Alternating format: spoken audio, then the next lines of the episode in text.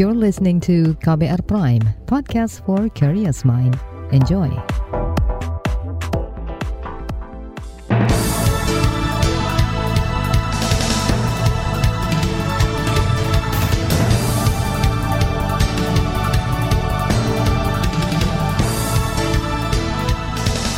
Selamat pagi saudara, senang sekali kami bisa menjumpai Anda kembali melalui program Buletin Pagi edisi Rabu 30 Maret 2022.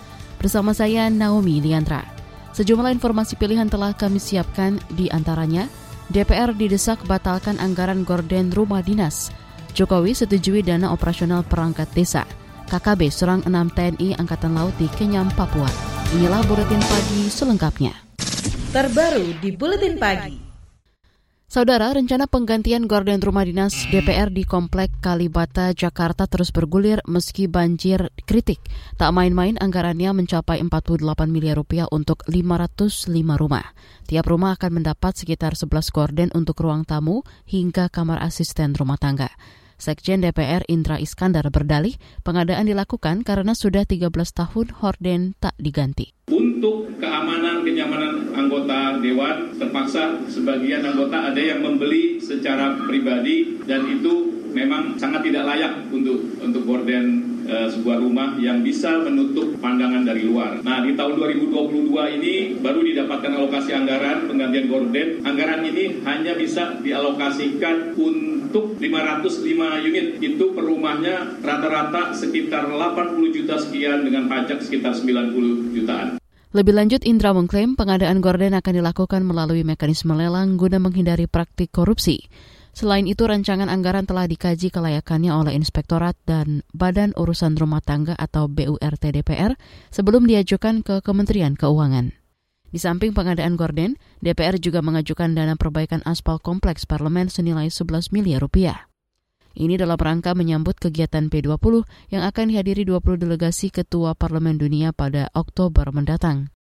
Kementerian Keuangan belum membahas pengajuan dana pengadaan gorden rumah dinas DPR. Terkait hal itu, staf khusus Menteri Keuangan Justinus Prastowo mengatakan akan segera berkoordinasi dengan Ditjen Perbendaharaan dan Anggaran Kemenko. Dari pantauan KBR, pada situs lpse.dpr.go.id, Setjen DPR telah mengajukan tender lelang untuk penggantian gorden sejak 8 Maret lalu. Pagu anggaran tertinggi tertera sebesar 48 miliar lebih, sedangkan pagu terendah 45 miliar lebih. Status tender masih dalam proses evaluasi. Pemenang tender akan diumumkan pada 1 April, sedangkan penandatanganan kontrak pada 12 April 2022. Fraksi Partai Persatuan Pembangunan P3 di DPR tegas menolak pengadaan gorden untuk rumah dinas parlemen. Anggaran sebesar 48 miliar rupiah bisa dialihkan untuk program lain yang lebih penting. Sekretaris fraksi PPP Ahmad Baidowi menuturkan gorden di rumah dinas tak perlu diganti karena masih layak pakai. Ya memang kadang penganggaran di kesekjenan itu tanpa pengetahuan anggota sehingga menyebabkan anggota yang dibully. Kalau kami lebih baik itu ditunda aja lah diganti anggaran yang lain gitu kan untuk yang lebih bermanfaat misalkan diberi diberikan sembako untuk konstituen untuk warga masyarakat yang tidak mampu itu tadi Sekretaris Fraksi PPP Ahmad Baidowi. Kalangan masyarakat sipil angkat suara menentang rencana pengadaan gorden rumah dinas parlemen. Kepercayaan publik kepada DPR akan makin tergerus di tengah kinerja buruk para wakil rakyat. Peneliti Forum Masyarakat Peduli Parlemen Indonesia Formapi, Lucius Karus proyek yang diusulkan oleh Sekjen itu berdampak langsung pada citra dan citra parlemen gitu ya. Semakin banyak muncul usulan proyek fantastis dan menimbulkan kontroversi di ruang publik, itu akan semakin membuat citra DPR itu terpuruk. Jadi eh, saya kira DPR punya tanggung jawab untuk memastikan citra DPR itu tidak terpuruk oleh usulan-usulan yang disampaikan oleh Sekjen gitu, usulan-usulan proyek gitu. Itu tadi peneliti Formapi Lucius Karus. Kritik juga datang dari Sekretariat Nasional Forum Indonesia untuk Transparansi Anggaran atau Seknas Fitra. Pengadaan gorden dinilai bukan hal mendesak sehingga tidak terpenuhi, akan mengganggu kinerja DPR. Menurut peneliti Seknas Fitra Gulvino Guevarato, dengan gaji dan tunjangan yang besar, anggota dewan bisa membeli sendiri gorden baru. Di situ ada sekitar 520 rumahan, yang artinya setiap rumah dialokasikan anggaran 82 sampai 86 jutaan untuk pengadaan gorden. Yang mana kalau kita lihat sebenarnya seperti melukai atau mencederai situasi yang terjadi hari ini. Di satu sisi masyarakat sedang antri mencari minyak goreng begitu kan ya. Di sisi lain anggota DPR RI kita mengalokasikan anggaran yang nilainya sangat fantastis. Ya seharusnya sih DPR RI bisa lebih peka melihat itu semua. Seknas Fitra Gulvino mendesak DPR membatalkan pengadaan gorden. Lembaganya mencatat sejak 2015 hampir tiap tahun DPR mengajukan pengadaan barang atau kegiatan yang minim dampak untuk masyarakat. Saudara Presiden Jokowi akan memberikan dana operasional bagi pemerintah desa. Informasi selengkapnya sesaat lagi. Tetaplah di Buletin Pagi KBR. You're listening to KBR Pride, podcast for curious mind. Enjoy!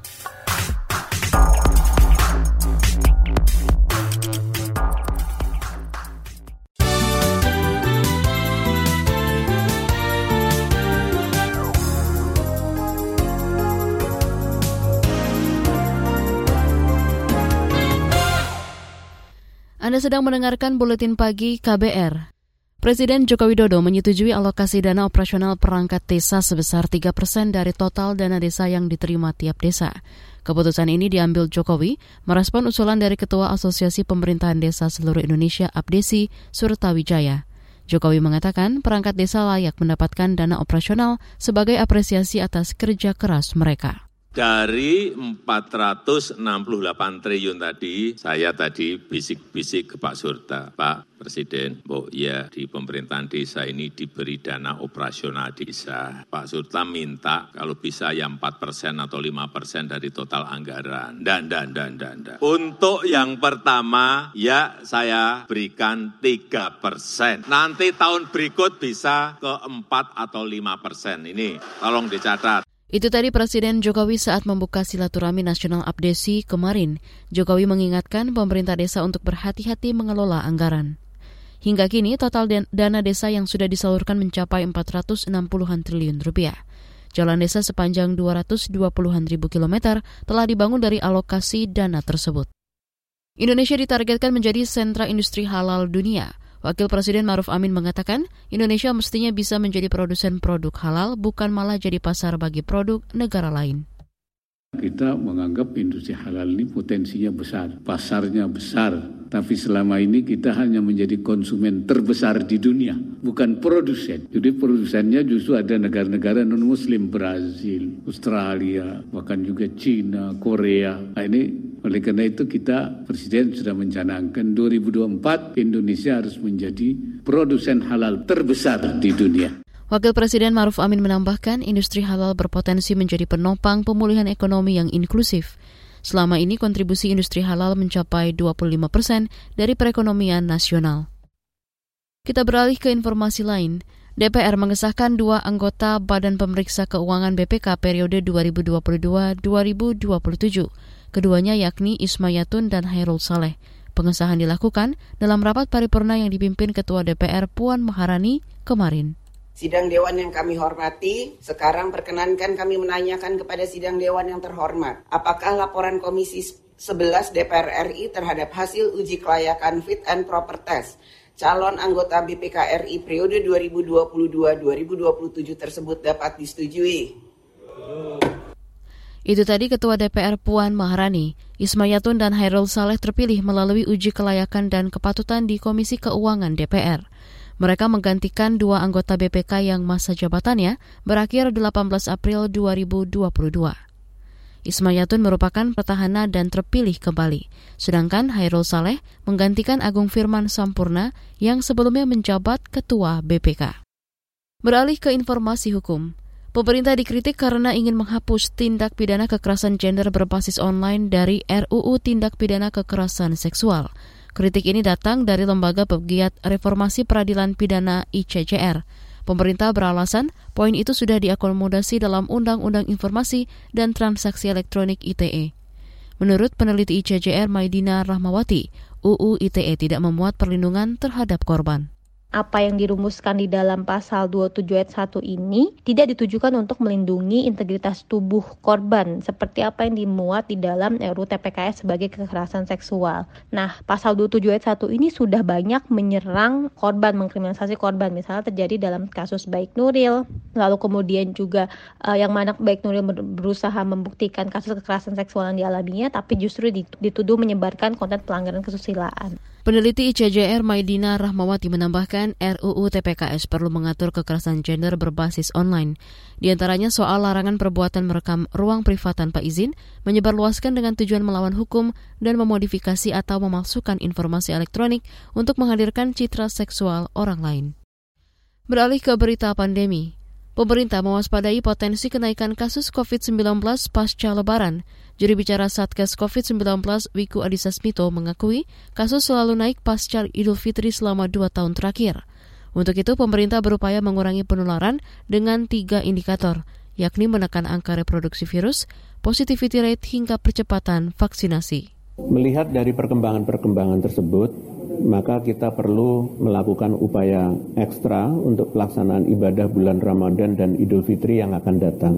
Tentunya kegiatan ibadah akan lebih maksimal apabila dilakukan dalam keadaan yang aman dari COVID-19, yaitu saat penularan di tengah masyarakat terus menurun dan jumlah orang yang divaksin hingga booster semakin meningkat. Juri bicara Satgas COVID-19 Wiku Adhisa Smito menjelaskan, angka reproduksi virus harus ditekan hingga di bawah satu, terutama di daerah asal dan tujuan mudik seperti Jawa dan Sumatera. Semakin rendah potensi penularan, maka semakin rendah pula kemungkinan virus bermutasi. Beralih ke informasi mancanegara, Rusia dianggap mempersulit Indonesia dalam presidensi negara kelompok G20 tahun ini. Pernyataan itu diutarakan Wakil Duta Besar Inggris untuk Indonesia, Robert Van. Ini menyusul desakan negara barat untuk mengeluarkan Rusia dari G20 sebagai respon atas agresi ke Ukraina. Dilansir dari Reuters, Uni Eropa hingga Australia telah mengajukan keberatan Rusia diundang dalam rangkaian pertemuan G20. Perdana Menteri Australia Scott Morrison bahkan menolak duduk satu ruangan dengan Presiden Vladimir Putin pada KTT Oktober mendatang. Selain itu, Presiden Amerika Serikat Joe Biden berpandangan Ukraina patut diundang dalam KTT jika Rusia tetap hadir. Beralih ke berita olahraga, Portugal lolos ke Piala Dunia 2022 setelah menumbangkan Makedonia Utara. Dua gol kemenangan Portugal diborong Bruno Fernandes. Satu tiket lain dari zona Eropa direbut Polandia yang mengalahkan Swedia lewat gol Robert Lewandowski dan Peter Zelinski.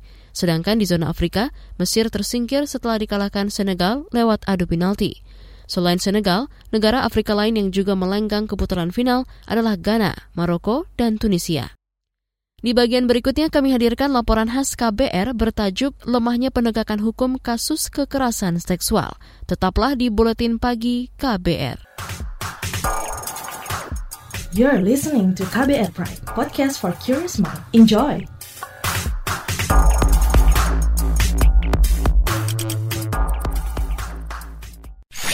Commercial break.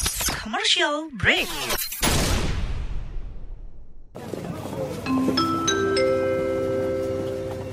Mohon perhatian. Panggilan terakhir penumpang Trending Air dengan nomor penerbangan WT0101 dipersilakan segera mendengarkan podcast What's Trending melalui Spotify. Karena podcast What's Trending sekarang ada di playlist teman perjalananmu. Selamat menikmati. Terima kasih.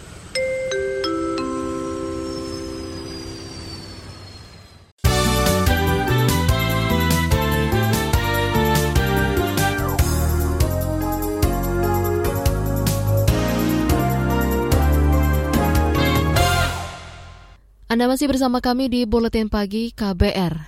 Penyelesaian kasus kekerasan seksual di Indonesia selama ini dianggap masih sangat kurang berpihak pada korban. Perlindungan dan akses keadilan bagi korban kekerasan seksual juga masih minim. Mengapa penegakan hukum kasus kekerasan seksual di Indonesia masih minim? Berikut laporan khas KBR dibacakan Aika Renata. Banyak pejabat di negeri ini yang menyuarakan agar pelaku kekerasan seksual dihukum berat dan para korban penyintas kekerasan seksual mendapat perlindungan maksimal. Termasuk Presiden Joko Widodo yang mendesak agar rancangan undang-undang tindak pidana kekerasan seksual segera disahkan. Saya berharap RUU Tindak Pidana Kekerasan Seksual ini segera disahkan, sehingga dapat memberikan perlindungan secara maksimal bagi korban kekerasan seksual di tanah air. Aturan hukum yang ada saat ini memang dianggap tidak menimbulkan efek jerah bagi pelaku dan tidak memberikan perlindungan hukum maksimal bagi korban. Komisi Nasional Anti Kekerasan Terhadap Perempuan mencatat jumlah kasus kekerasan berbasis gender terus meningkat dari tahun ke tahun. Ketua Komnas Perempuan Andi Yentriani mencatat dari 2016 hingga 2020 terdapat lebih dari 24 ribu kasus kekerasan seksual.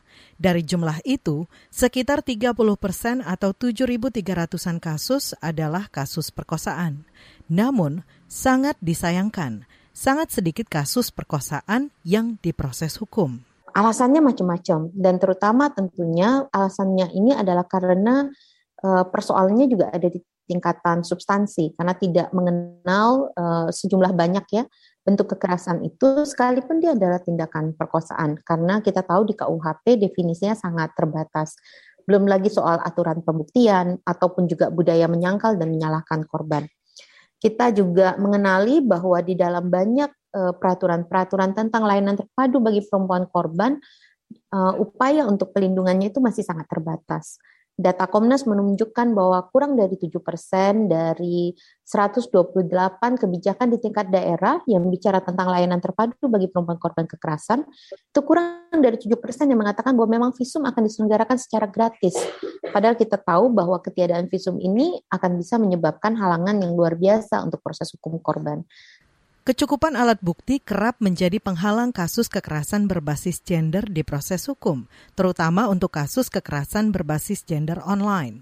Koordinator Pelaksana Harian Asosiasi LBH Apik, Kotimun Sutanti menyatakan, kondisi ini membuat banyak korban tidak bisa menuntut keadilan. Selain itu, substansi hukum di Indonesia juga belum berpihak dan melindungi perempuan pengalaman korban itu sering tidak tertangkap ya. Salah satunya adalah kekerasan seksual verbal. Itu walaupun di KUHP itu sudah ada pasal tentang penghinaan misalnya, kemudian tindakan misalnya kesusilaan di muka umum dan seterusnya itu, tapi untuk menjerat pelaku kekerasan seksual verbal itu masih cukup sulit karena unsurnya dianggap tidak masuk gitu ya dan pembuktiannya itu susah karena harus memenuhi alat bukti yang ada di KUHP yang itu sulit untuk disediakan oleh korban.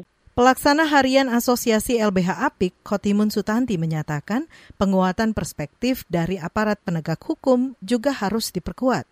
Karena selama ini banyak aparat hukum yang belum memahami penanganan kasus kekerasan berbasis gender dengan baik. Pendapat atau kesaksian korban masih kerap diabaikan oleh penegak hukum. Pengamat hukum pidana dari Universitas Gajah Mada, Edward O.S. Hyarich, bahkan menyebut saat melapor ke aparat hukum, kerap kali para korban justru diperlakukan sebagai pihak yang bersalah. Mereka ini adalah korban, perempuan dan anak. Tetapi pada tingkat pemeriksaan itu seakan-akan mereka ini adalah tersangka.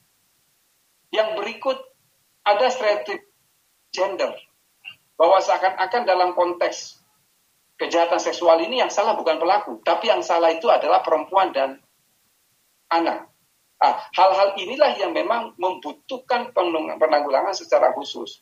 Edward yang kini menjabat Wakil Menteri Hukum dan HAM mengatakan, dalam kondisi itulah maka dibutuhkan aturan undang-undang yang mengatur kekerasan seksual sebagai tindak pidana khusus, seperti tindak pidana korupsi, terorisme, atau narkotika. Sementara itu, Lembaga Pegiat Reformasi Hukum Pidana ICJR menyoroti aturan restitusi atau ganti rugi bagi korban. Peneliti ICJR, Maidina Ramawati mencontohkan, vonis restitusi dalam kasus perkosaan 13 santriwati oleh Heri Wirawan di Jawa Barat. Maidina mengatakan, restitusi yang dibebankan kepada negara akan bermasalah secara hukum karena tidak ada aturannya. Maidina Rahmawati mengusulkan agar ada perlindungan hukum yang pasti dan berpihak pada korban kekerasan seksual. Perlu dibentuk terobosan seperti pembentukan lembaga pengelolaan dana bagi korban, khususnya kekerasan seksual. Laporan ini disusun Agus Lukman. Saya Aika Renata. Informasi dari berbagai daerah akan hadir usai jeda. Tetaplah bersama Buletin Pagi KBR. You're listening to KBR Pride, podcast for curious mind. Enjoy!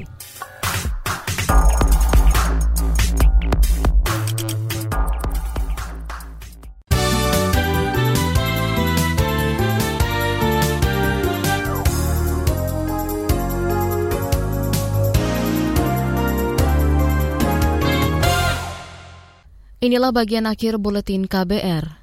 Enam dari sepuluh anggota TNI Angkatan Laut yang ditembak kelompok bersenjata dari Tentara Pembebasan Papua Barat di Kabupaten Duga kini dirawat di RSUD Timika, Papua. Juri bicara Kodam Cendrawasih, Chandra Kurniawan mengatakan keenam prajurit yang selamat dievakuasi ke Timika pada akhir pekan lalu. Korban kekejaman KST jumlahnya ada 10 orang, di mana yang dua orang meninggal dunia, kemudian enam orang dirawat di RSUD Timika dalam kondisi saat ini membaik dan dua orang lagi berada di pos potis di Kenyam di Kabupaten Duga. Kami mohon doanya dari mudah-mudahan korban ini semakin hari semakin membaik dan dapat bertugas kembali Juru bicara Kodam Cendrawasih Chandra Kurniawan mengatakan tim gabungan TNI kini menginvestigasi kasus penyerangan tersebut. Sabtu pekan lalu TPNPB pimpinan Egyanus Kogea menyerang pos Satgas Mupeyonif Marinir di distrik Kenya menduga dua personil TNI tewas dalam insiden penyerangan itu.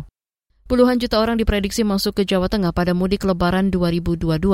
Kepala Dinas Perhubungan Jateng Henggar Budi mengklaim telah mengantisipasi potensi lonjakan pemudik tahun ini jumlah pemudik yang akan masuk ke Jawa Tengah itu ada 21,3 juta orang. Jadi memang ini sangat tinggi. Jadi kalau dari angka itu itu kurang lebih sekitar 18,7 itu kan pakai sepeda motor, kemudian menggunakan mobil pribadi itu kan prediksinya 26,8, kemudian pakai bus yang pakai angkutan umum ya, pakai bus itu 16,3, kemudian pakai pesawat itu kalau tidak salah 12,10. Kepala Dinas Perhubungan Jawa Tengah Henggar Budi telah menyiapkan skenario satu arah sebagai antisipasi jika terjadi kemacetan. Di Subjateng juga tidak melakukan penyekatan serta akan berkoordinasi terkait pos penjagaan di perbatasan antar provinsi. Badan Meteorologi, Klimatologi, dan Geofisika BMKG Banyuwangi, Jawa Timur meminta masyarakat waspada terhadap potensi cuaca buruk peralihan musim.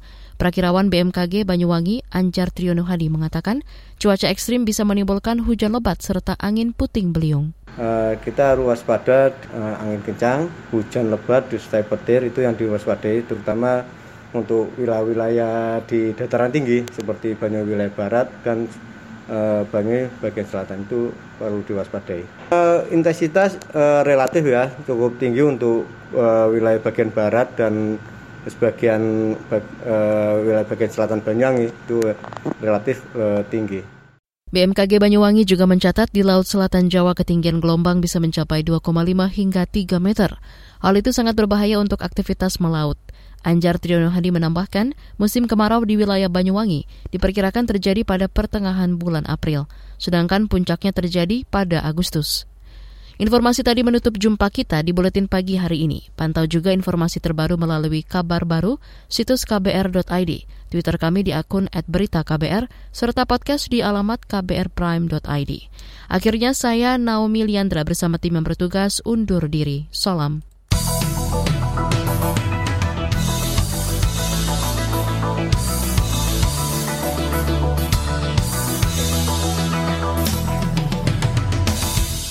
KBR Prime, cara asik mendengar berita.